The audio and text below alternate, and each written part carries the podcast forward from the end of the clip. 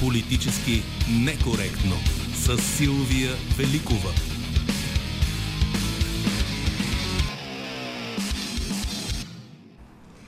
Здравейте с неделното издание на Политически некоректно. За тези, които вчера по това време не са били на нашите частоти или не са слушали новините преди малко, да кажа, че това е новото ток-шоу на Хоризонт. В събота него водещ е Петър Волгин, в неделя аз Силвия Великова. И така до два ще говорим за протестите, за думите, за докладите. Екипът на политически некоректно в неделя, звукорежисьор Антон Киров, редактор Добрина Карамболова, музиката ще избира Марина Великова, а тя днес ще е Битълс памет на Джон Ленън, който на 9 октомври щеше да навърши 80. Ивелина Георгиева и в събота и в неделя е нашата връзка с вас в социалните мрежи. Търсете ни и ни пишете във Facebook, Instagram, Twitter. Навсякъде сме политически некоректно и в скайп сме със същото име. Ще сме в контакт с вас и на редакционните ни телефони 0889 202 207 0296 1565 02 9336 743. Въпросът към вас, слушателите на политически некоректно в неделя е 2020 се усеща като Можете да започнете да ни пишете веднага. За тези, които залагат на традиционната комуникация, ще ви очакваме след новините в 13. Започваме с първия гост, който за мен се вписва перфектно в името на нашето предаване. В студиото вече е журналиста Копринка Червенкова. Ще говорим с нея след малко. Политически некоректно. Преди минути чухте и в предаването на Деле 150 за писмото, с което интелектуалци, актьори, режисьори, музиканти, писатели, журналисти пускаха оставките на премиера Бойко Борисов, оглавяваното от него правителство, на главния прокурор, на генералния директор на БНТ и на председателя на Комисията по култура към парламента, както и на председателя на Народното събрание. Ние до подписаните, като подкрепяме свободно протестиращите граждани, а не определени политически формации, заставаме също модела Доган, Борисов, Паевски, многобройните корупционни скандали и срещу начина по който световните медии виждат страната ни като държава на мафията, пише в това писмо. Журналиста Копринка Червенкова е един от подписалите писмото. Вчера по информация на участници в протеста, който се казваше Велико народно възстание, а, беше съобщено, че подкрепата вече е на 500 души, но здравейте първо вече и в ефира, госпожа Копринкова. Искам да... Го прах, госпожа Червенкова. Искам да пожелая успех на предаването. Много се радвам, че ще го има. Това е един Струва ми се важен формат и, и, и ще се радвам, ако и публиката го оцени. Надяваме се всички и ще се опитаме това да се случи. Да. Направи впечатление това писмо, защото много дълго време беше актуален въпроса след почти 3 месеца протести, къде са интелектуалците.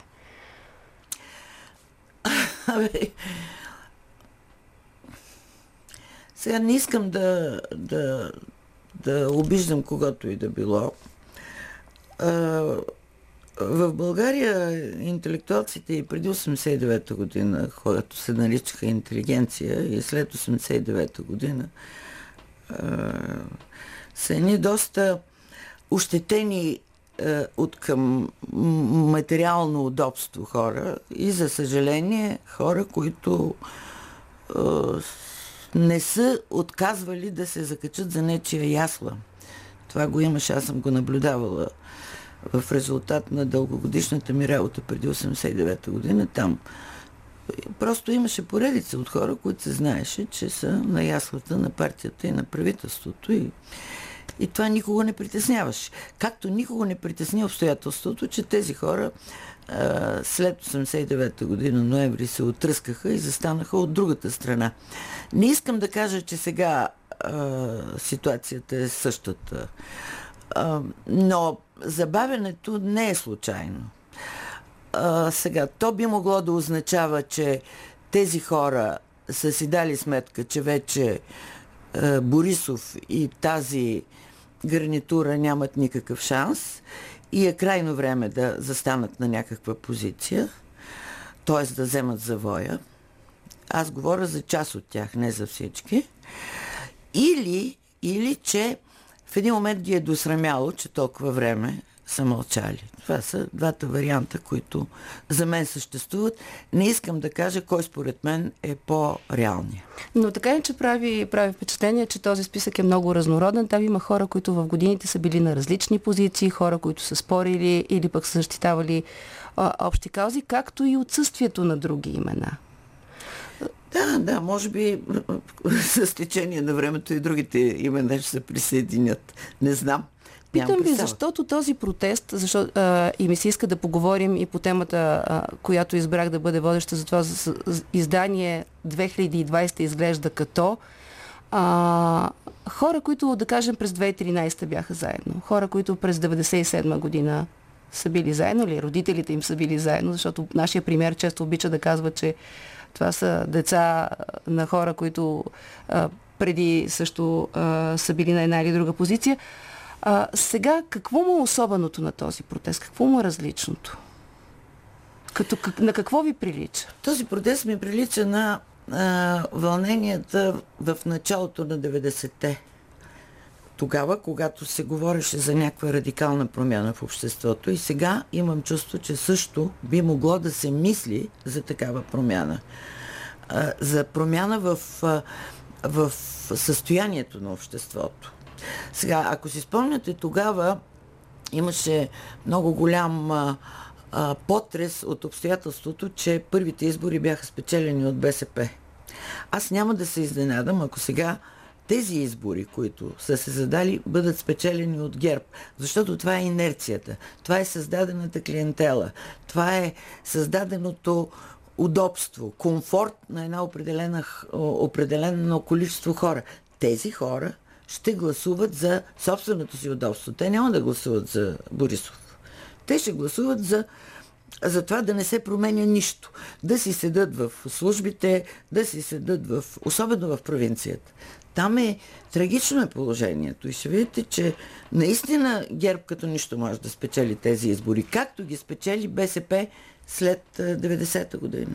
Трагично е положението там, защото хората са бедни, защото хората смятат, че това, което се случва тук е заигравка на жълтите павета. Защото са зависими, защото са подредени в, а, в наяслата на, на ГЕРБ повечето от хората. А, говори се в провинцията, че там не може човек да стане чистачка, ако не получи препоръка от а, партията.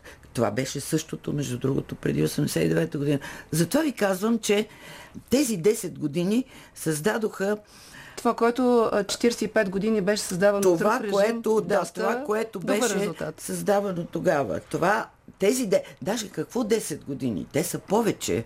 Борисов, дет се вика, е на нашия хоризонт почти 20 години. Сетете се кога се яви Борисов. Е, яви се първо при царя, като в Министерство на вътрешните работи, след това стана кмет и след това стана вече министър-председател 10 години. Но трябва да помислим за генезиса на въпросния Борисов. Кой го произведе и защо го произведе? Кой го произведе? Ами, вижте, ако върнем назад а, а, така, а, времето и събитията, първо имаше 2002 година една организация, която се казваше Глобална България. Тази глобална България никой не разбра за какво е произведена, но имаше едни хора, които след това в последствие се местиха в различни подобни организации. Част от глобална България след това се премести в Типинг Point ако си спомняте, 2005 година. След това, 2008 година, част от тази глобална България произведе телевизия РЕ-ТВ, която съществува година и няколко месеца. Тоест тя съществува докато Борисов беше избран за министър-председател. Това са едни хора и техните имена са ясни. Там вътре е Божилов Светослав, там вътре е Цветелина Бориславова, там вътре е жертвата на Борисов Иво Прокопиев, там вътре е Иван Кръстев и така нататък. Това са хората, които мисля си, произведоха феномена, феномена Борисов. При избирането му за кмет, към тях много активно се присъедини БСП, независимо от обстоятелството, че имаше собствен кандидат. Те тогава а, абсолютно пренебрегнаха кандидатурата на Татяна Дончева и, и направиха всичко възможно а, изборите да ги спечели Борисов. Това беше абсолютен скандал. Този човек а, а, техния президент, ако си спомняте Първанов, тогава демонстративно прие Борисов на някаква аудиенция. Какво се говорили няма никакво значение. Важното е, че електората видя, че техният президент, левия президент, президента на БСП, отиде и погали по главичката кого? Борисов. За какво става дума? Аз изпомням, че тогава те направиха всичко възможно. БСП, не другите, не е, типинг пойнта, така да речения, който точно 2005 година, между другото, е учреден, когато и Борисов е избран за кмет, а, те направиха всичко възможно да срещнат Борисов с московския кмет Лужков, защото тогава Русия и, и Москва и Лужков а, за електората на БСП все още означаваше много. Това беше така емоционалната принадлежност към тази държава. Тази среща по редица а, причини се провали, но, но това не означава, че БСП не избра а, и БСП не избра Борисов тогава. Някой обаче би казал, че това е друго БСП. Някой би казал сега, защо Прокопиев не е още в силна позиция, е основна мишена на прокуратурата. Лошото е, че се получи, че точно Прокопиев плаща за тарикът лъка а останалите се измъкнаха. Това се получава в един момент. Много ли се еманципира от родителите си Борисов? Е, тотално, както виждате, той им тегли шута по един безобразен начин. Сега въпрос е обаче колко още тези хора, колко от тези хора, които тогава са повярвали на различните тези а, кръгове хора, които са създали този образ, ще продължат да го подкрепят. Виждаме какво казват социолозите. Това разбира се а, не винаги означава всичко. Знаем, че на изборите е друго. Ми, аз наблюдавам с голямо любопитство през медиите, разбира се, какво се случва и как много от хората, които а, така а, искрено го обслужваха, Борисов, се опитват сега да вземат завоя. В послед... предпоследната панорама виждах а, един, за съжаление, много умен човек, който се постави на услугите на, на Денгерб Харалан Александров, как започна да обяснява как хората от протеста са важни, как техните водачи са важни, как те са умни, как те са перспективни и така нататък. Тоест, той, той вече е, търси е, мястото си в новата ниша. Мисля, че част от тези, които произведоха Борисов, също ще се отръскат като патки след дъжд, нали? Знаете, патката много хубаво се отръска, защото това перата са и много мазни и тя два пъти като се тръсне, нищо не остава по тях и те ще се отръскат и ще застанат и ще започнат да ми говорят, както ми говореха преди за глобална България, както говори сега Цветан Цветанов по същия начин ще говорят, все едно, че никога не са били с този Борисов. Все едно, че никога не са го обслужвали и не са го произвеждали. Айде, Цветанов го обслужваше. Той беше негов слуга. Но онези там тарикати момченцата, те го произведоха. Какво се правят на луди ами, в момента? може би в момента се работи по другия проект, обаче това поставя въпроса, важни ли са, понеже цитирахте това изказване на Харалан Александров, а всъщност важен ли е протеста? Важни ли са хората на протеста и кога България след протест се е променило нещо? Не, те, е, самия протест няма да, да доведе до някаква радикална стъпка. Протеста няма да накара Борисов да си подаде оставка. Протеста създава среда. И протеста променя na Glácia. Това е много важното на протеста. Аз не очаквам а, след, да кажем, петото народно възстание, защото сигурно ще има и пето народно възстание. Да, понеже властта очевидно не се е вълнува. Да, Борисов да се събуди сутринта и да каже, бе, айде, добре, айде, добре, отивам си. Ще се, да се събуди или да го събудят и да му кажат? Не, той обикновено сам се събужда, както забелязахме по снимките. Сам заспива, Като спинка. Куче, да. но, но и сам се събужда. Няма да го направи. Борисов ще седи до край, защото Борисов през всичките тези години допускам още в битността му на главен секретар на Министерство на вътрешните работи, защото и там трябва да се бръкне. След това като кмет той извърши хиляди безобразия, които минаха метър, защото той беше любимец на медии, на политически сили, на всички беше любимец. Аз ви казвам, за да го изберат кмет, каква симбиоза се получи между между БСП и всички останали, за да стане този човек кмет. Ами, че те не го ли виждат какво прилича? Не го ли виждат, че това е един прост човек? Много прост. Защо тогава аз го видях, а те не го видяха. Значи... Аз не съм пророк, трябва да ви кажа. Той, не всъщност, съм. той всъщност казва, той нали, така, така казва за себе си, че той е прост човек и говори така с хората. Очевидно това... за него това е а, положително качество, което му осигурява тази подкрепа, която той вижда, когато слезе от джипката по съответното място, в което е решил да отиде. И това беше негово късно прозрение. Аз обаче се опитвам да, това понеже беше... тръгна разговора на там, с, с вас да изговорим това, доколко той осъзнава, че вече е минало. А, защото казахте за това, че журналистите го обичат, но ние виждаме, че той вече обичаха. ни обичаха. Да, това имах предвид но виждаме, че той вече не, не иска да, да говори с тях. Той иска да говори на медиите и те да транслират неговите 15-20 минутни изявления от съответното място или джипка, в която се намира. в момента е много той знае ли, човек. Всъщност? Да. да, аз го виждам и, и, и виждам, той в момента се държи като бито куче. Аз го виждах как изглежда той тия изявления, които правеше там, като отиде, отиде ли в Брюксел или това беше Брюксел беше сега, но по друг повод. Сега е интересно дали ще отиде утре не, в Брюксел. утре няма да отиде. Ами е твърди си, че може и да отиде. Но го виждах колко той човек е смачкан. Той е абсолютно смачкан. Това е друг човек. Той седи и говори глупости. Как България ние сега ще вземем да, може би да им произведем маски, да им помогнем с маски. Абе държавата се тресе, държавата се разцепва. Той седи и говори някакви неща.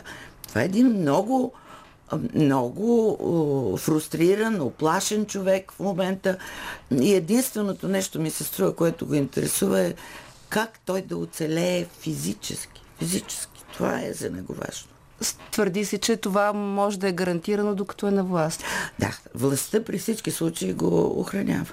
Както и, случаи. че а, тази пасивност, която а, и през годините и сега има по отношение на случаи свързани с него на прокуратурата, няма да е такава, ако той е в опозиция. Между другото, той го видя, докато за една година беше в опозиция през тези 10 години, когато го разпитваха, включително и за фастъците в правителствения самолет. Това беше, да, точно това беше смешно в края на кращата, но сега може да не е това смешно. беше смешно, но беше и показателно за това, че прокуратурата предпочита да закача тези, които не са на власт. Естествено, той, се, той, той, той, той го много знае. добре го знае. Да. Бе, за тези 15 години той много неща научи. Не, че стана много по, по, по-интелигентен, не, той си е пак прост. Но, но много неща научи и знае какво го чака. И, и това са неговите страхове. И в край на кращата да ви кажа, човешки е разбираем. Него го е страх от, от съдебно преследване. Мисля, че го е страх и от физическо преследване. Аз си мисля, че той знае колко хора е унищожил. Ето, онзи ден четох едно, трябва да ви кажа, потрясаещо интервю на нещастната поредна жертва, брат Бобоков.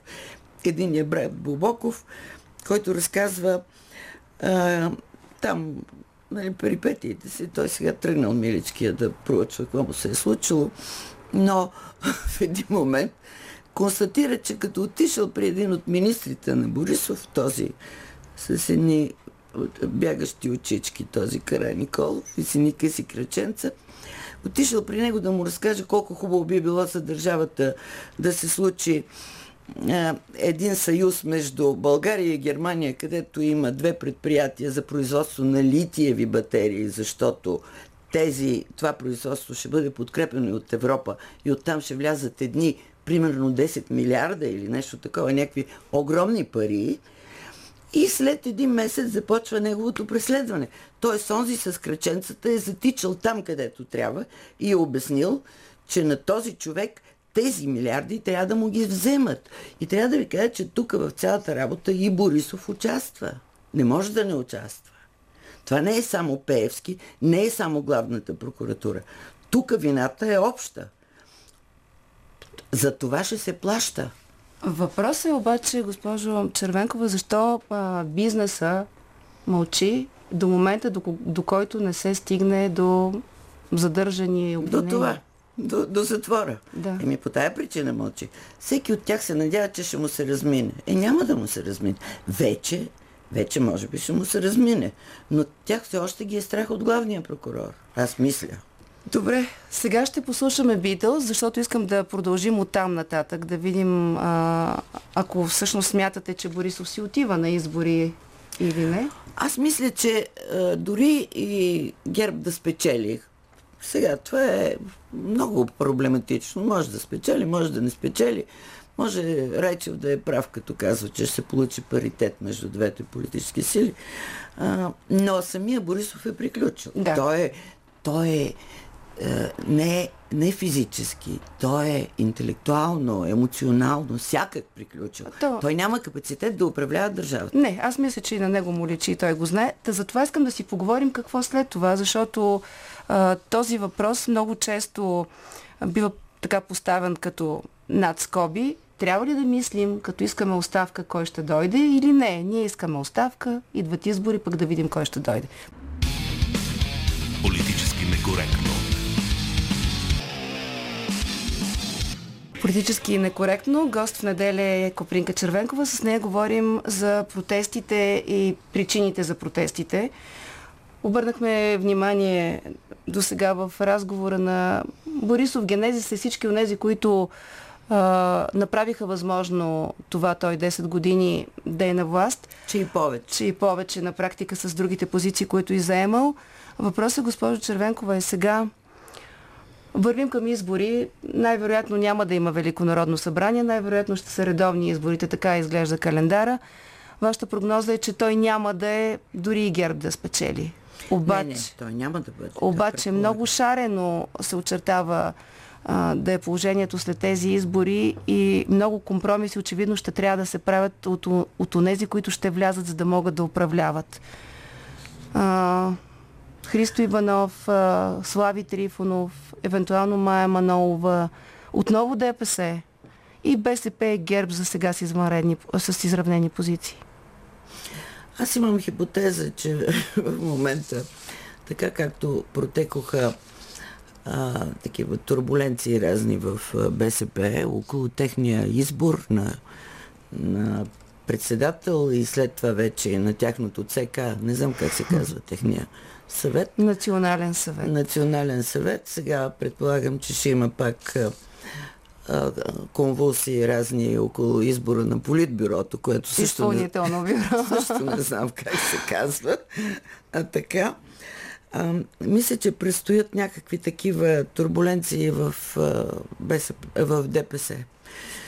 Нещо, не знам защо, чисто интуитивно имам чувство, че турците ще си върнат властта и ще разгонят българите от партията си. Такова чувство имам. Ще видим. Да, то между другото беше интересно, че тези протести по един необичайен начин а, показаха на живо Ахмед Доган, когато не бяхме виждали от години, което... Да, малко по особен начин да. седеше Ахмед Доган. Усмихваше се като цвете сред цветята. Да, но да. видяхме пък, че господин Певски, независимо от турбуленциите, продължава да трупа богатство. това в цялата тази ситуация, която е наистина сложна и в подобни ситуации винаги Доган се е изказвал. Тук забелязвате, че ни бомбардират с стари изказвания да. на Доган, с стари негови мисли. А, много, много са лаконични турците в изказванията си. Онзи ден решиха да се възмутат от това, че са замерени с яйца. Но нещо там се случва. Там ще Добре, се случи нещо. Това, че там нещо се случва, че в БСП нещо се случва, прави нещата още по-неясни, сложни. Сложни, да. Не Но... мисля, че БСП горе-долу ще се наместят работите, макар че има, виждам, такива остатъчни опити за удари. Ето сега изведнъж Елена Йончева. Елена Йончева срещу Корнелия Нинова Откъде с се две... взе тая работа? Да, история от преди да две години, което между другото също показателно е част от това, което говорихме преди това. Някой мълчи, мълчи, мълчи, в конкретен момент разказва нещо от миналото. А не съм и сигурна, че това е абсолютно автентично, защото аз бях свидетел на начина по който Корнелия Нинова лансира Елена Йончева. Елена Йончева беше чуждо лице за тази партия. Тя първо я направи водач на листа в избори, след което я наложи за водач на листа на евроизборите. Коя е тя в края на краищата? Някоя си Елена Йончева, която отпадна от президентството. А тук има нещо особено, има нещо не особено чистоплътно в поведението. Аз няма да го обсъждам, то си е тяхна работа сега в края на краища. Сега, реклама минута и 30, казва Антон, защото казахте за ДПС и БСП, те са сигурни участници, говорихме за ГЕРБ и за Цветанов. Любопитно ми е да ви чуя за това какво очаквате за новите фактори, които очакват да се появят парламента, защото като че ли за Слави Трифонов и партията на Христо Иванов излеза ще бъдат най- драматичните избори, които ще трябва да правят в подобен а, парламент а, след а, изборите, когато и да са те. Политически некоректно. Още няколко минути ще говорим с а, журналиста Копринка Червенкова, която е гост на Политически некоректно, в опит да погледнем след изборите, а, доколкото и вие, госпожо Червенкова, казахте, че не протестите ще решат какъв да е тайминга. Не, протестите създават средата. Въпросът е дали... създават настроението. И, това е важно. те са знак, с който ще трябва да се съобразяват после управляващите. Би трябвало. Би трябвало. Сега зависи, разбира се, тези три момчета, така нареченото отровно трио, те какво ще решат да направят? Дали ще произведат партия т.е. Ще се, ще се официализират по някакъв начин или няма да го направят. Това също е важно. Колко души ще застанат за тях? Има, има много неизвестни. Мисля, че до, до, до, до месец горе-долу нещата ще са по-ясни. Тук, тук ще бъдат по-ясни. Но аз не вярвам в а, м- числата, които дават социолозите за Слави Трифонов. Не вярвате защо? Не. Ами мисля, че а, това е, как да кажа, престижният тренд в момента. И мисля, че хората, които ще гласуват за ГЕРБ, се притесняват или ще гласуват за БСП, да се срамуват кажат. да кажат, че ще гласуват за една от тия две партии. И се крият зад Слави Трифонов. Смятат, че това е престижния вод. Не е престижния, но те не знаят, че не е престижно. И това е, мисля, че Слави Трифонов е, е провинциален феномен. Вие ще видите, че ако има там някакви гласове, те ще дойдат от провинцията. А какъв, какво, какво бъдеще предвиждате на десните, анархолиберали ги нарича главния прокурор, психодесни, да. жълтопаветници. те, те изглеждат са... говорителите, най-ясните говорители на основната ното послание на, на този протест, върховенство на правото, да използваме брюкселския термин.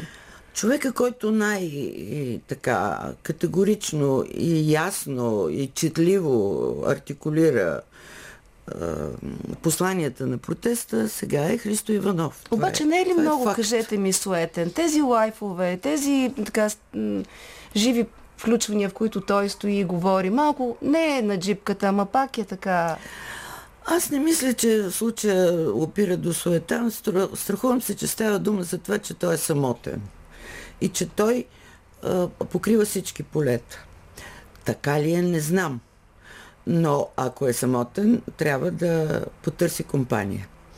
И да... Е, това исках да ви питам. Компанията да. трябва да бъде измежду това, което е на Сергията. Не, да потърси компания първо в собствената си среда, която по някакъв начин тя му се радва, но тя го ограничава мисля, че тя не му дава шанс на, да, да се разпростре на Сергията. Той се страхува, че ако в момента извърши някаква по-радикална крачка наляво или надясно, ще, ще ограничи електората си и няма да постигне това, което в момента му дава социологията. Дали това е, е точно, също не мога да кажа, но така или иначе социологията дава нещо, което го вкарва в парламент и го превръща в аргумент. Сега от тук нататък вече какво той ще прави, не знам.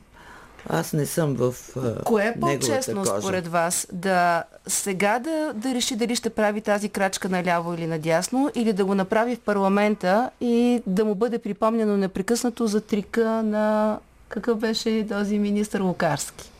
Който каза преди изборите няма се колираме реформаторите с ГЕРБ, след това каза това беше трик за преди избирателите. Кога е честно да кажеш дали заради основната идея, заради която е създадена информация, си склонен на а, идеологически компромис. Сега аз мисля, че този протест, а, едно от нещата, които направи е, че а, създаде страх у всички бъдещи политически фигури от такъв тип жестове, такива без, безпринципни жестове, страх.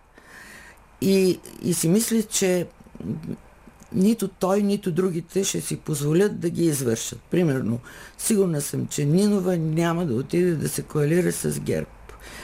А, почти съм сигурна, че Христо Иванов няма да се коалира с ГЕРБ. Ако го направи, ще дойде и ще си посипа главата с пепел пред вас. И за двамата ли? Лично, да. Но такова чувство имам. А, протеста им създаде тези страхове. Протеста им, им а, създаде тези ограничения, защото протеста заяви нас ни е срам от тези, които ни управляват. Срам ни е от тяхната простотия, от тяхната безчестност, от тяхната безпринципност, от тяхната немощ. И сега от тук нататък вече, сега за немощта не мога да гарантирам. Колкото могат, толкова могат. Но, но за принципи би трябвало някакви да удържат и да удържат това, което са обещали, да го изпълняват. Мисля си, че а, поне известно време, поне година, ще имат страх от а, от посланията на протеста. Така си мисля. Добре де, но март месец избори евентуално и след това трябва да се прави правителство и то трябва да се прави с някакво мнозинство. Аз а, съм щастлива, че няма да го правя това правителство. И ще трябва някакви да отклонения от а, сегашните декларации да бъдат правени. Ами ще видим, ако не, следващия избори ще влезем в италианския модел, нали знаете. Едно финално изречение, защото ми е любопитно да ви чуя. Какво мислите за поведението на Румен Радев и прогнозите? Дали някои от формациите сега съществуващи или предстояща ще е тази, с която той ще остане в политиката, ще продължи нататък? Аз мисля, че единственото, което интересува Румен Радев е да стигне до втори мандат. Не го интересуват а, а, тези политически конфигурации и мисля, че няма да да се присъедини към нито една от тях.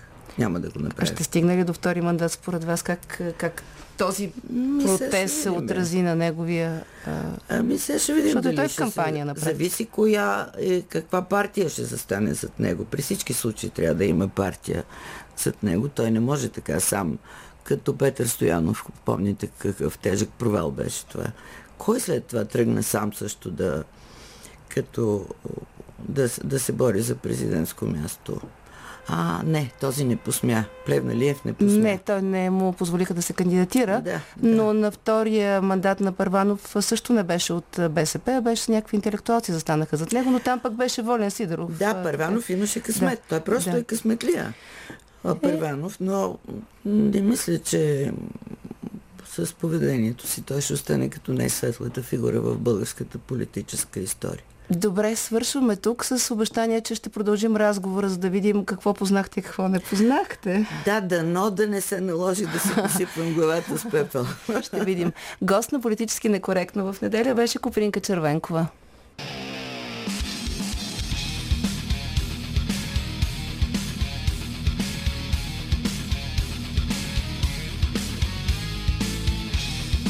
Политически некоректно с Силвия Великова.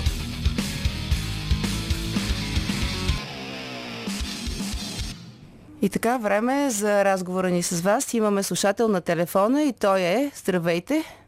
Здравейте! Мария Димитров съм от Русе. Господин Великова, поздравявам вас с това предаване, политически некоректно. Убеден съм, че водено от вас и господин Петър Волгин, то ще бъде обществено справедливо. Тоест, доколкото е възможно, ще защитава и възстановява самата справедливост в обществото. А, колкото Нали съм на линия? На линия сте, само да кажа, че възстановяването на справедливостта зависи от всички, не от един или двама журналисти, но да, благодаря ви и мисля да продължим по въпроса, да. По въпроса, да. По въпроса, 2019 година изглежда като година на марсианското нашествие, защото в българската политика се появиха много марсианци. Мисля, че този приз най-много отива на господин Цветан Цветанов, който до вчера вършеше едни неща заедно с Бойко Борисов, сега ги отрича и някой друг е виновен, едно, че той е паднал от Марс. Що се появява, няма нищо общо с тази работа. Друг виден марсианец е Лютви Местан. той е, разкри някои тайни покрай модела Пеевски, Доган, Борисов, обаче той работеше за същия този модел и го утвърждаваше, като беше председател на тази партия. Марсианци се намират и в, в редиците на БСП. А, госпожа Нинова критикува господин Борисов, че раздава пари от джипа, че по време на кампании ходи да се среща с хората, с а, пари на данакоплаците. В същото време с пари на партията, да речем, тя организира една среща с а, а, членове на Великото народно събрание относно Конституцията. Ами тя имаше временно изпълняващ тази партия. Може той да направи тази среща, ако тя трябва да се направи. Също така, ако трябваше госпожа Нинова да отиде, може да отиде с другите четирима кандидата заедно, за да не се получава това развитие и тези привилегии. Тоест, какъв е извода от това, което казвате а, ами, за марсианците? Извода, извода от години наред е, и се казва не ти гледай какво говорят, ти гледай какво правят. мисля, че това е достатъчно и е, за хората, които гласуват да бъдат мотивирани и да гласуват по делата, да ги познаят и да гласуват по този начин, да следващите управляващи и за следващия министър-председател. Да мислят, казвате. Много е важно мисленото. Така е. Следващия слушател. Здравейте. Здравейте. Е, радвам се, че се свързах. Обаждам се от Бистрица. А кажете Ало? ни името си. Чувате ли ме добре? Чувам ви. Иванова чак... се казвам от Бистрица. Се обаждам. Бистрица, район Панчарево. Разбрахме. Слушаме ви. Така. А, е, обаждам се, за да ви кажа, възмутиме отношението на бяхте показали Червенкова за а, Оценките, които дава за Бойко Борисов, чакай, кажете, че това време е минало, когато се даваха оценки. Комунистите ни даваха едно време оценки, кой става, кой не става. Хората и изборите казват. Аз Ало? Слушам ви и ми е много а, интересно да чуя вашата оценка. Аз Бойко Борисов, аз съм инженер, на 72 години съм и ще гласувам за него. Нито ми е давал пари, нито имам служба, нещо, нито нещо. Децата са ми в чужбина, добре са. Какъв доволна съм, живея добре. И така нататък. Но вие толкова много говорите против него, че трябва да ви кажа хора, които до сега не са гласували, си казва, щом комунистите такава атака, то в телевизия, то в радио. Аз почти не ви слушам радиото, защото вие всичките комунисти и всичките говорите Ами да ви кажа, ние не сме били членове на, на комунистическата партия. Са, да. Останете, не затваряйте само да ви кажа нещо, че в радиото няма комунисти. Просто такова поколение сме, че не сме успели да бъдем членове на тази партия. Но а, чудесно е, че ви чухме и това е идеята на нашето предаване. И тези, които харесват или не харесват едни или други политици, да могат да го кажат и да се аргументират. Имаме още един слушател на, на телефона. Здравейте. Ало? Здравейте. С, с Вие сте, разговарям? С вас разговарям. Да, казвам се Лиляна Арнаутска от София. И, е, моля ви, аз бих искала да добавя към хората, които са цитирани в е, писмото на интелектуалците и кмета Фандъкова. Е, поради следните причини. Ликвидирането на пазара на книгите на Славейков. Второ, ликвидиране на пазарчето на граф Игнатиев. Трето, ликвидиране на пазара на Римската стена. А, и четвърто, палмите, които бяха сложени на площад Славейков – знаете, огромни, изключително някакво скъпо, ем, скъпо предприятие, което не знам колко милиона струва, не мога да прецена, но те са нефункционални, те са загрузяващи направо, бих казала. Архитект съм, имам отношение. И, и, и просто възмутително е това, че наистина беше обещано, че ще бъде върнат пазара на книгите. По този начин София се превърна в един много скучен град.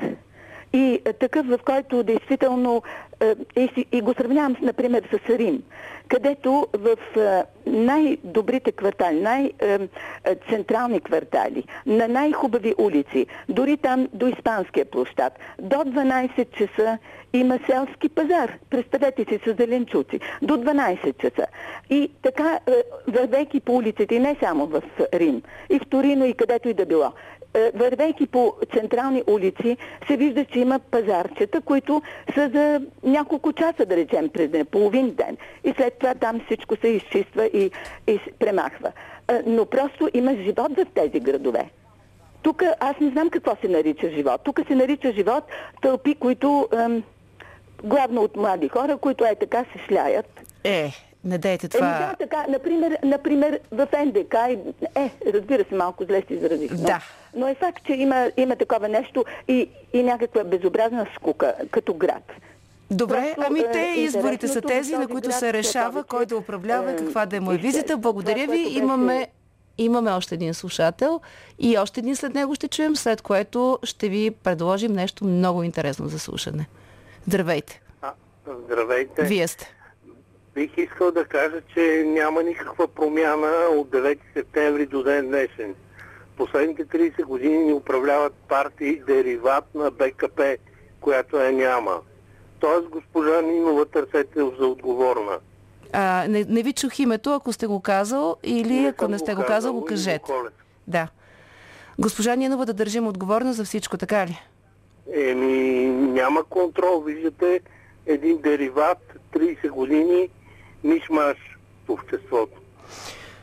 Ми не знам защо мисли, че госпожа Нинова трябва да, говор... да отговаря за всичко това, което се случва в политическия Еми, разнообразен виждате, спектър. че но- няма никаква промяна.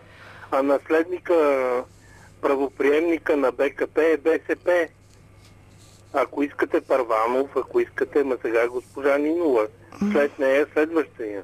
Добре, това е вашето мнение. Последният слушател само за този тур. Кой ще бъде? Здравейте. Здравейте, Чувам ви. благодаря ви.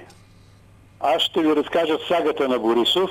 Само да ми Откъде кажете е? как се казвате първо. Аз се казвам Папазов. Ще ви кажа откъде е златото му.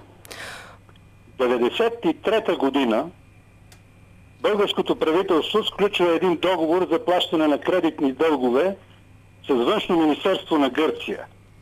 95-та година го ратифицира с английски язик, не на български язик, като го обявява в Държавен вестник под номер 28 Министерство на финанси без обяснение.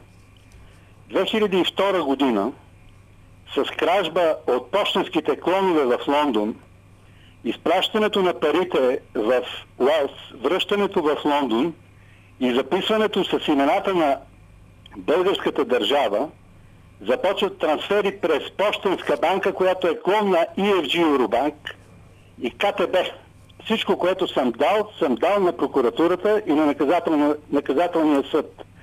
До днес да сте чули нещо по този въпрос? Ми не, но... Играта продължава и в Фонд Инфо той крие абсолютно всичко. Аз съм представил снимки на него и Меркел, как гледат в небето с ограбените пари. Аз съм го дал на президента на Съединените щати като криминален престъпник. Дал съм го и на специалните служби на Великобритания, които се занимават с злоупотребите срещу данъчните власти на Великобритания. Дал съм го и на данъчната служба в България. Дал съм го и на финансовия надзор.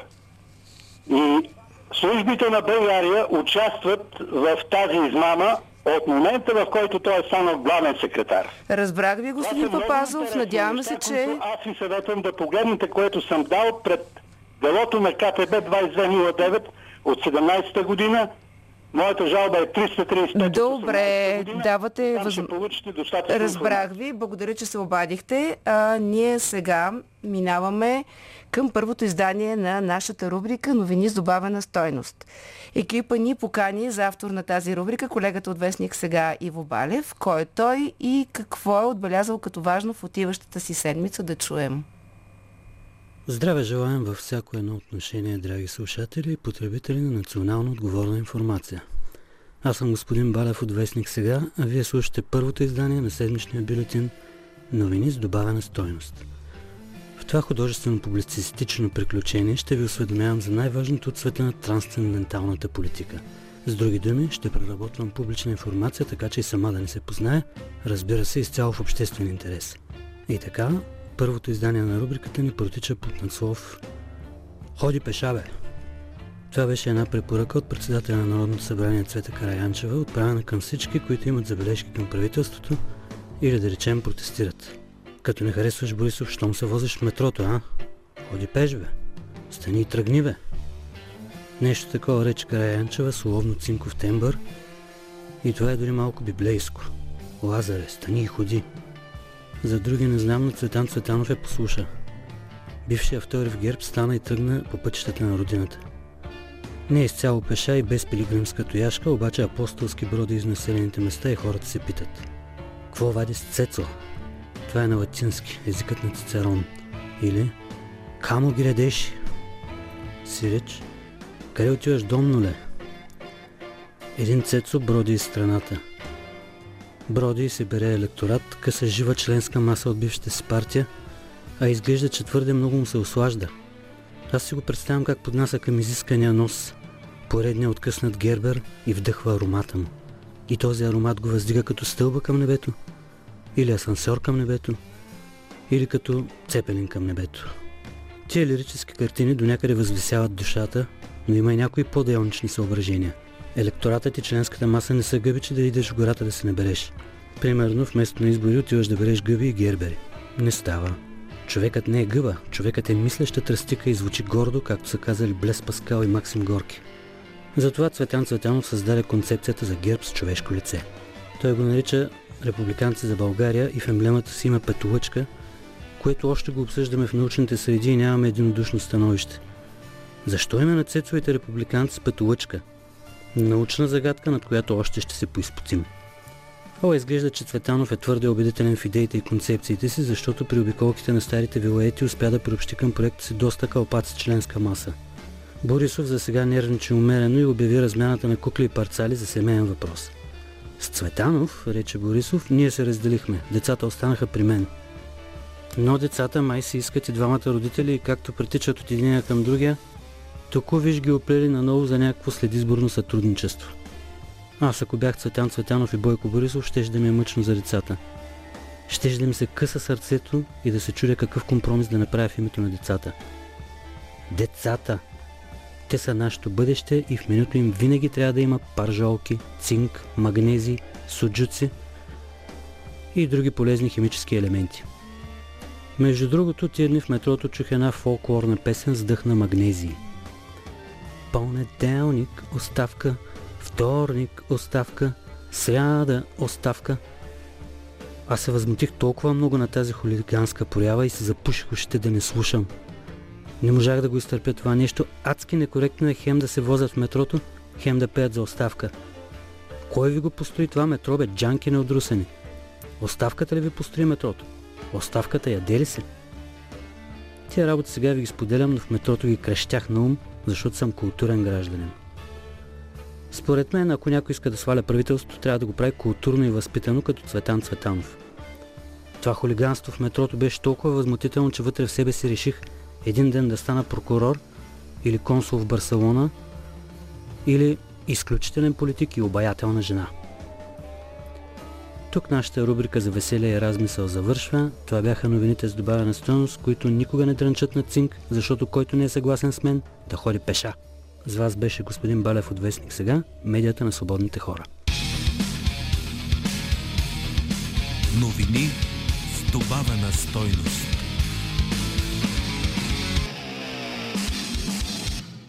Отново ще коментираме продължението на 2020 се усеща като по телефона, но преди това какво ни написа на сай, на, в скайп нашия слушател Красивир Митранов 2020 многоточие началото на края.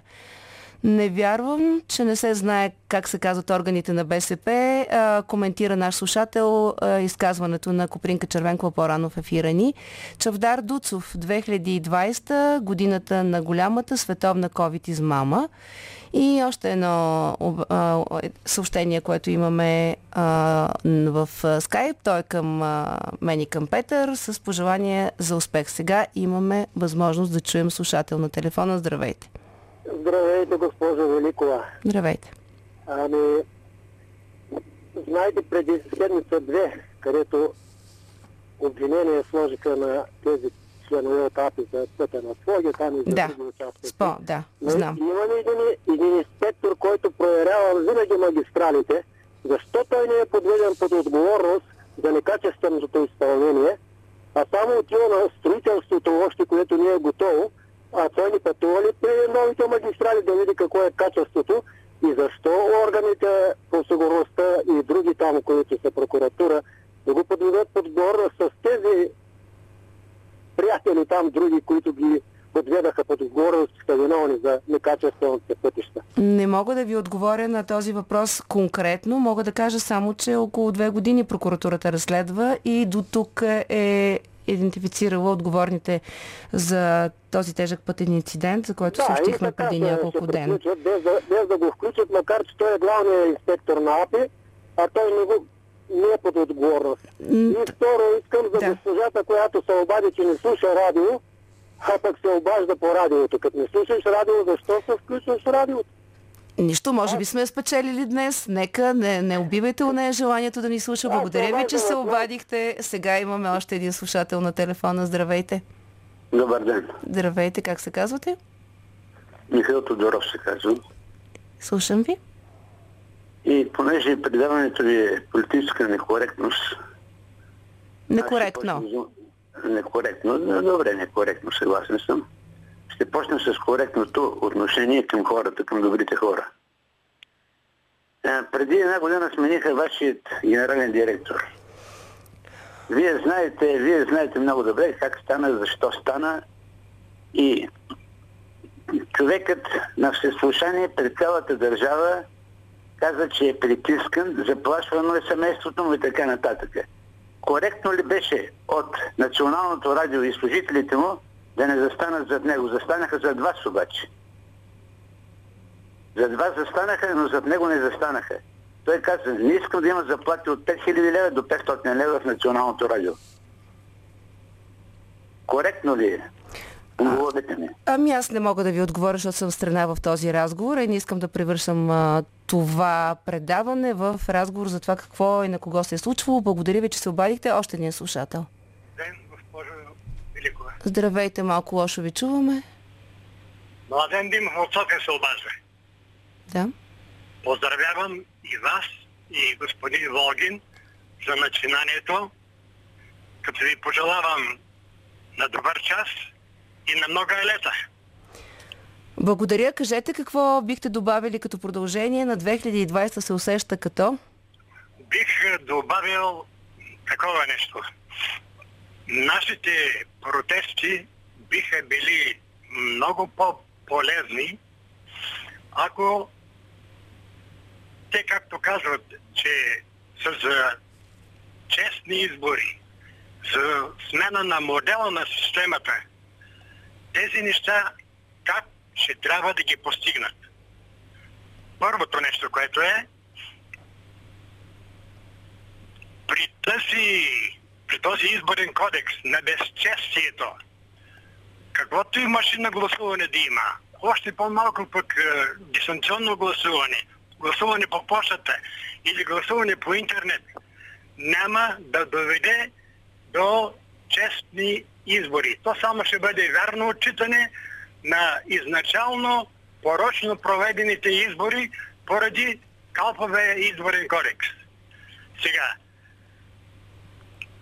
президента има под ръка тим от специалисти, от юристи, които са разработили вече проект за нова конституция. За тези негови специалисти и юристи ще бъде фасул работа да направят необходимите промени в изборния кодекс, така че той да стане изборен кодекс на народовластието и вече президента на републиката да инициира референдум, чрез който да бъде заобиколен парламент и да бъдат приети тези поправки в изборния кодекс. Не може президента да няма законодателна инициатива. Не вярвам президента да иска да заобика... заобикаля легитимни институции. Така Не, не. че... Не, не, той няма да, да, да има законодателна инициатива. Той няма да внася проект за закон в парламента. А ще има право да инициира референдум. Той има право да инициира референдум, така че може да го направи винаги, когато прецени това. Да. Добре. Освен това, Да, последно изречение. не, не, а, може би не ми оставите толкова малко. Искам да кажа, че тези нашите хора, особено Рол за Трио, много ревниво пазят трибуната си от други хора, които са по същество техни самишленици. А би трябвало да се вслушват и в други гласове, обаче те не им дават микрофона. Какво имам предвид? те също ратуват за някакво единство помежду ни.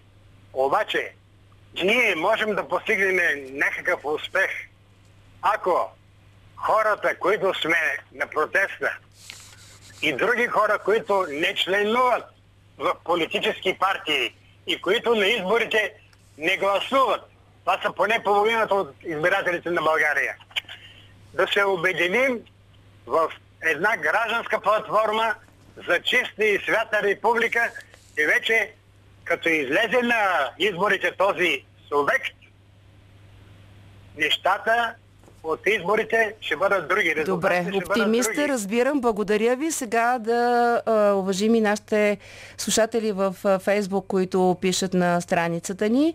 2020 година Вера Петрова. За съжаление, усещането е, че живеем в безвремие и много популизъм. Евродепутат от ГЕРБ вчера заяви а, какво е направил Христо Иванов за контрола на главния прокурор. Забравила колко време е бил Христо Иванов министр и защо си е подал стапката. ГЕРБ управлява от 2009 колко министри на правосъдието се смениха и какво направиха те. Евгений Демиров, как се усеща 2020? Като продължение на какво искам да гледам оптимистично и това ще кажа, че 2020 година би могла да се усеща като завръщане към автентичната нравственост, с други думи. Тази, която е продиктувана от живота, от прагматичността и реалността на нашия живот. Не искам да мисля за лош сценарий, той също е възможен, но в момента се разкриват реални възможности за преосмислене на ценностите и правилно поставяне на приоритетите към човечност, обективност и адекватност. За да се случи това, трябва да се предприемат стъпки в много трудна обстановка обстановка и това трябва да продължи дълго, може би. Няма да имаме идеалния вариант, но условията за нашето осъзнаване като гражданско общество са благоприятни. Тодор Юрданов, година на пробуждането, Тайо Танев, 2020 се усеща като малко преди 9 юни 1923 година. А... 2020 Мария Захариева се усеща като пробуждане. Най-после започваме да говорим за истинските неща с истинските думи. Има и други коментари в поста под днешното издание на Политическа некоректна, които коментират самото предаване. Можете да продължите да го правите.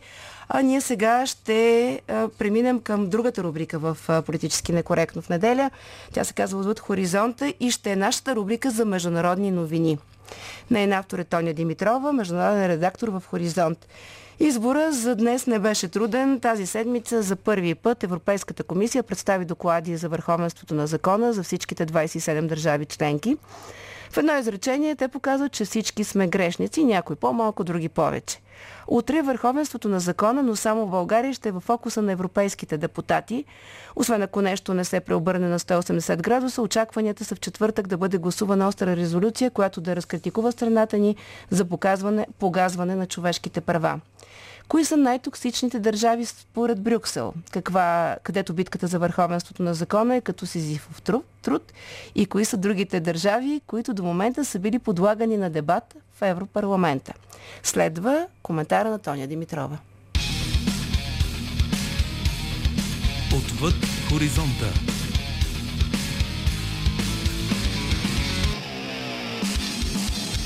Съюзът се основава на ценностите на зачитане на човешкото достоинство, на свободата, демокрацията, равенството, правовата държава, както и на зачитането на правата на човека, включително правата на лицата, които принадлежат към малцинства. Тези ценности са общи за държавите членки в общество, чието характеристики са плурализмът, недискриминацията, толерантността, справедливостта, солидарността и равенството между жените и мъжете. Това гласи дословно член 2 от договора за Европейския съюз, под който подписи са положили всички 27 държави членки.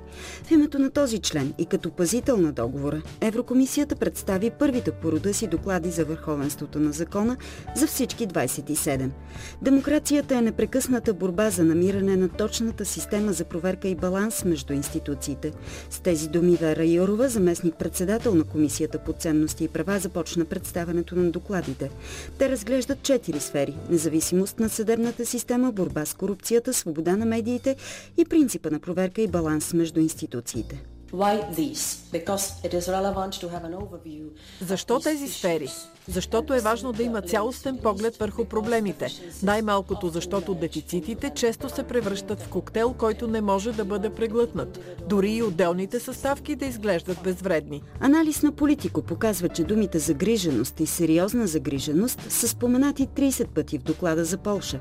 На второ място се нарежда България 19 пъти, следвана от Австрия с 16 споменавания. И все пак, Унгария и Полша се оказват най-проблемните държави. И срещу двете е вход наказателна процедура по член 7 от Европейския договор, която може да ги лиши от правото на глас в Европейския съвет. От останалите 25 най-сериозна е ситуацията в нашата държава, а в Харватия, Малта, Румъния и Словакия се води тежка битка. Ако върховенството на закона е застрашено в една държава, то цялата европейска общност е под заплаха, заяви еврокомисарът по правосъдие Дидия Рендърс при представането на докладите в сряда. Независимостта на съдебната система продължава да поражда съмнение в редица страни. Например, идентифицирахме проблеми с ограничаване на правомощията на съдиите в процеса на правораздаване. Още по-силни са опасенията заради нарастващото влияние на изпълнителната и законодателната власт върху съдебната система, в това число за върховни съдилища. В Румъния 42 спорни реформи, въведени от 2017 до 2019 година, имат негативен ефект върху съдебната независимост, заключава Брюксел. Веднага след представенето на доклада, дясноцентристското правителство на премиера Лудови Корбан предложи пакет от съдебни промени, които да елиминират спорните реформи, въведени от лявото правителство на социал-демократите.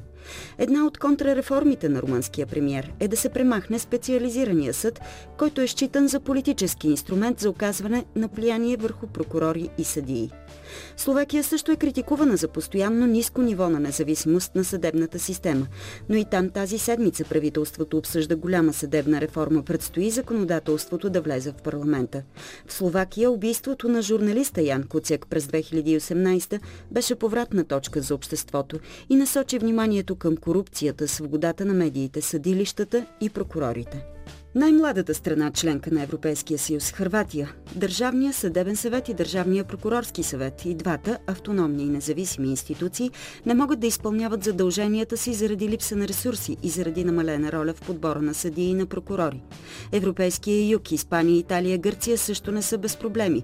В Испания Генералният съдебен съвет е заложник на политическата безисходица. Свободите се ограничават с нов закон за обществената сигурност. В Италия медиите не са политически независими, пише пише комисията, а в Гърция съдебната система не е нито достатъчно качествена, нито достатъчно ефективна. Според Брюксел тези доклади са превентивен механизъм, който да показва проблемите в зародиш, преди те да са станали системни. Просто трябва да си признаем, че бяхме наивни в миналото. Като единствената пряко избрана от европейските граждани институция, Европейският парламент в миналото винаги първи е включвал червената лампа за тревога. След тежка економическа криза през 2010 в Унгария на власт идва Виктор Орбан.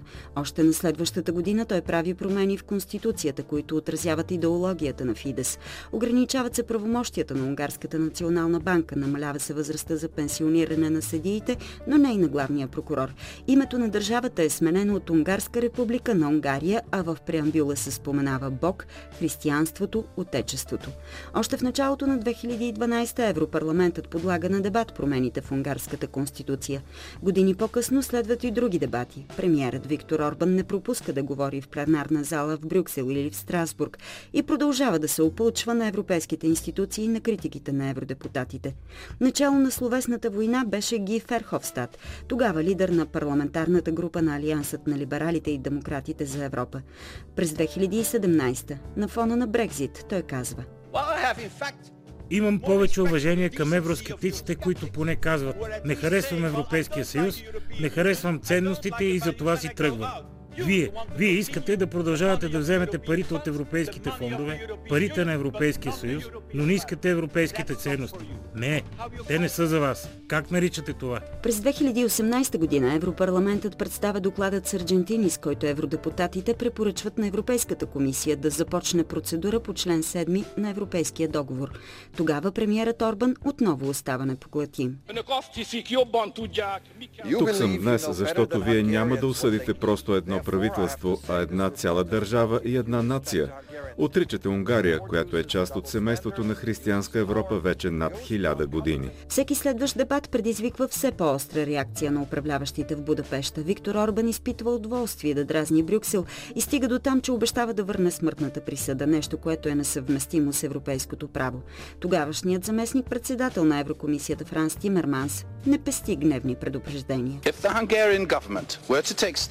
Ако унгарското правителство предприеме стъпки да върне смъртната присъда, няма да се поколебаем да започнем необходимите процедури. Но Унгария, макар и първа подложена на обстрел в пленарната зала на Европарламента, не е първата държава, срещу която е започната процедура по член 7 от договора на Европейския съюз. Първенецът е Полша. В края на 2017 година Европейската комисия започва наказателна процедура срещу Варшава заради съдебната реформа.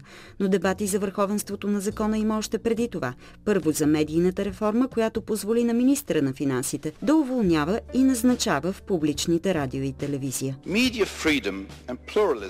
Медийната свобода и плурализмът са също тясно свързани с фундаменталните права, особено свободата на словото.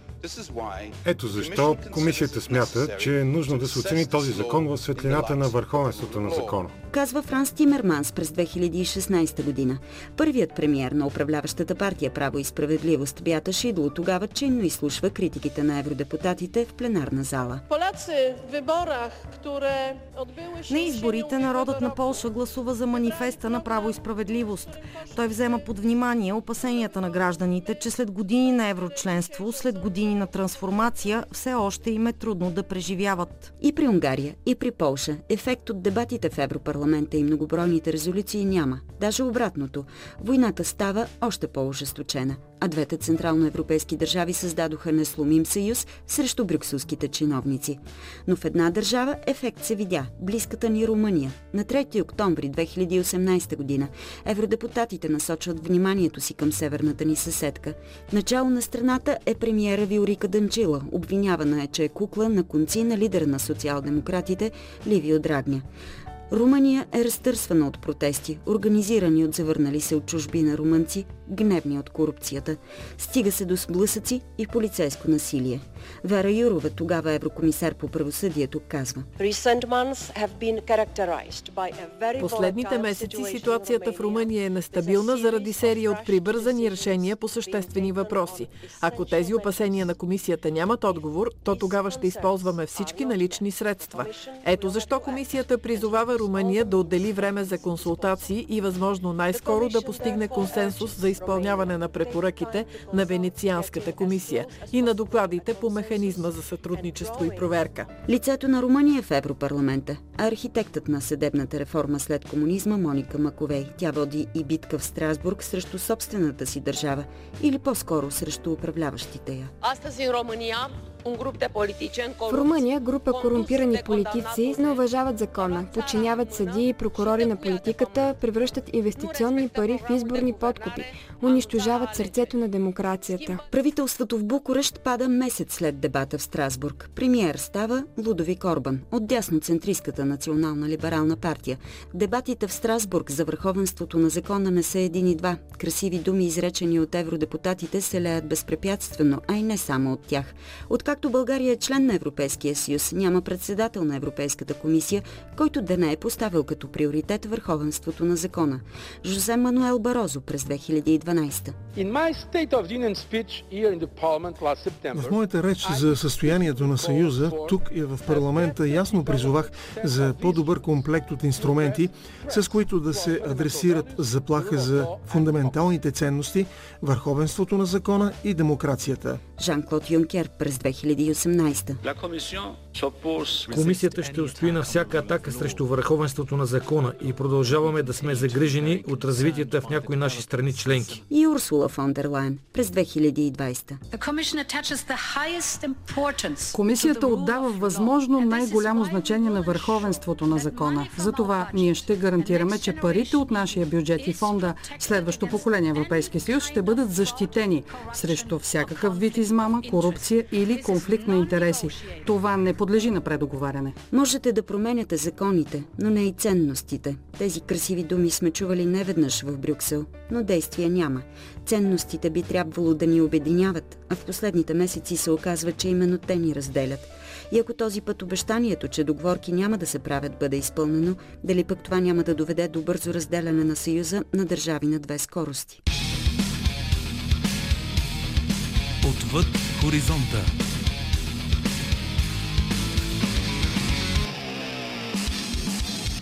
Имаме слушател на телефона, който ще помолим да допълня на финала на политически некоректно. Изречението 2020 се усеща като. Здравейте. Началото на края на ГЕРБ. Казвате се? А, Стефан Стоянов и само едно искам да добавя. А, много рядко се обръща, рядко се казва, но много важно е. Докато Михаил Константинов е шеф на информационно обслужване, честни избори няма да има. И завършвам само с това. Аз съм убеден, че на предходните избори той е фалшифицирал резултати и е давал допълнително гласове от там и депутатски места за ГЕРБ. Абсолютно съм убеден в това нещо. Да, но това трябва да се докаже, така че това да приемаме ваше подозрение. Благодаря, благодаря ви, ви бяхте последния наш традиционен слушател в а, политически некоректно днес, защото искам да прочета няколко от коментарите, които са на нашата страница в Фейсбук. Балин Балинов 2020 усеща се като 1984 година, финала обаче може да е друг от нас, зависи. Продължаваме нататък. Васил Штерев, година на абсурда. А, имаме и много коментари свързани с самото предаване, но ето един за темата на броя Стиляна Петкова. 2020 се усеща като енергия, презареждане за справяне с проблемите по ефективен начин. Продължаваме по страницата надолу. Теню Тенев като пореден опит за завръщането на свободата. Имаме и поздравления а, за новото предаване, както и оценка, която има персонално за избора на музика, който днес прави Марина Великова. А, вече ви казах, че имахме и сравнение с 2020 година като 9 юни 2023 година. Малко са объркани коментарите, затова и аз като време може и да се повтарям. Но това са по-важните коментари от днес на страница ни във Фейсбук. За сега Тони ми прави някакъв знак, а, за да а, ги прегледаме. Не, тук свършваме. А, първото издание на политически некоректно, а, което в неделя беше в състав звукорежисьор Антон Киров, редактор беше Добрина Карамболова. Тя общува с вас на телефоните на Хоризонт, които по ваша препоръка ще сложим и на страницата във Фейсбук, за да можете да ги виждате и там. Музикален редактор Марина Великова, която всъщност заедно избрахме, но избора на самите песни беше нейн, на Битълс. И Велина Георгиева, която през цялото време подаваше информация за това какво се случва във Фейсбук. Тоня Димитрова и Иво Балев са другите съучастници в предаването ни.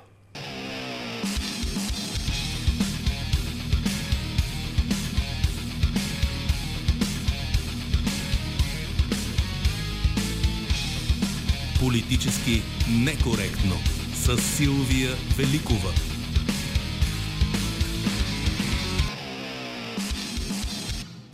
С вас ще се чуем следващата неделя, но преди това в събота тук в студиото ще е Петър Волгин.